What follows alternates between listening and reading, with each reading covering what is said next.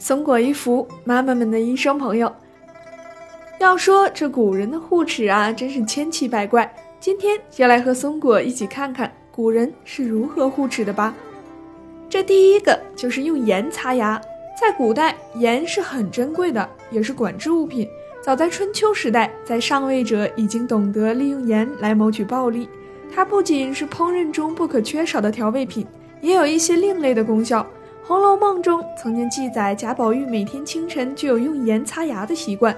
食盐不仅能够稳固牙齿，还具有保健作用，两全其美，不失为一种好办法。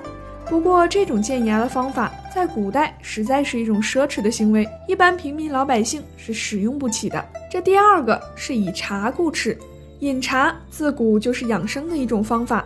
根据书上记载。北宋著名文学家苏轼自创了一套浓茶固齿法，他把普通的茶泡得浓浓的，在饭后用来漱口，既去了腻味，又不伤脾胃，而且残留在齿缝里的肉屑就会不觉脱去，不需要再剔牙，而齿性便若原此见坚密，杜病自己。在明代，开封人宴请宾客，饭前必有茶，饭后必有汤。其实茶不仅可以作为一种饮料。还可以调节肠道，起到清新口气的作用。第三个就是用杨柳枝治牙刷。我国最早的牙齿洁具就是杨柳枝。在晚唐时期，那个时候的人们把杨柳枝泡在水里，要用的时候用牙齿咬开杨柳枝，里面的杨柳纤维就会织出来，好像细小的木梳齿，成为很方便的牙刷。古语“陈绝齿木”就是这个典故来源。从古书记载来看，到了南宋。城里已经有专门制作、贩卖牙刷的店铺。那时候的牙刷是用骨、角、竹、木等材料，在头部钻毛孔两行，上至马尾，已经具有现代牙刷的雏形了。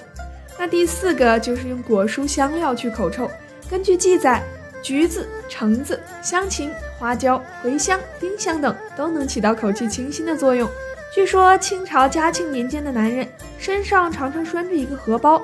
这荷包里头啊，放的可不是银子，里头装满了胡椒籽儿。会客或者开口之前，首先伸进荷包里，抓出几粒胡椒来，往嘴里磕。见人说话时，满嘴胡椒味儿，就把口臭给盖过去了。第五个是用茯苓当牙膏，在宋代已经有了类似牙膏的物品出现。古人以茯苓等药材煮成骨牙膏，早晨起床用来漱口。如果怕清洗不干净，就用手指代替现在的牙刷。也有的人是用上面提到的杨柳枝，蘸上骨牙膏清理牙齿。第六个是含香橼以清新口气。《圣济总录》书中已经有提到过口香剂与口香糖丸的秘方，如含香橼是采用鸡舌香、藿香、零陵香、甘松香、当归、桂心、木香、川宫、香附子、肉豆蔻、槟榔。白芷、青桂香、丁香、麝香等十五味中药研磨成细末，加蜜炼制成如同榛子大小的糖圆儿。使用的方法是长含一糖圆儿，咽津，就是说口含一颗糖丸，用口水慢慢化开。这个药丸具有抗菌杀虫、生津润燥、止血消肿的作用。好了，本期就先说这么多，下期节目松果将继续为大家讲述古人如何健齿。赶快对准节目右上角的订阅，戳戳戳，超多精彩，不要错过！更多内容，欢迎关注节目下方的松果衣服官方网址或微信公众号，微信搜索“松果衣服”，一站直达。也可以直接微信扫描节目下方的公众号二维码，直接添加哦。